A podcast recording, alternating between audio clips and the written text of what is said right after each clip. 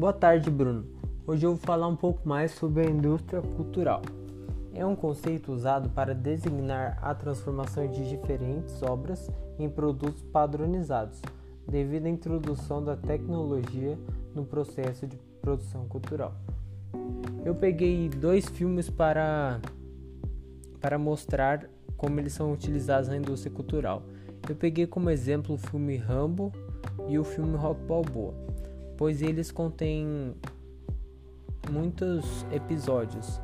Ambos vão até o o Rambo vai até o o filme 5 e o Rock vai até o filme 6. E eu peguei uma série da Netflix que não utiliza a indústria cultural, que é a série Le Chalet, que é uma série que ainda não tem aqui no Brasil, mas na França ela é utilizada.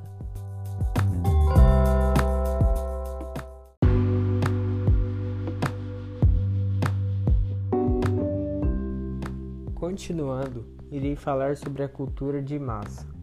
A cultura de massa faz parte da cultura em geral, que é o bem mais precioso produzido pela humanidade.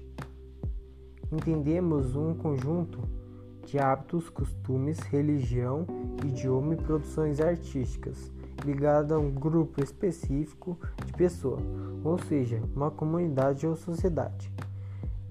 Dentro desse recorte, temos a cultura autêntica e a cultura inautêntica. A cultura inautêntica é a cultura de massa que é produzida em larga escala e serve como artifício para fazer girar o mecanismo capitalista por meio dos lucros com a produção cultural e a manipulação das massas, que serve aos interesses públicos e mercantis.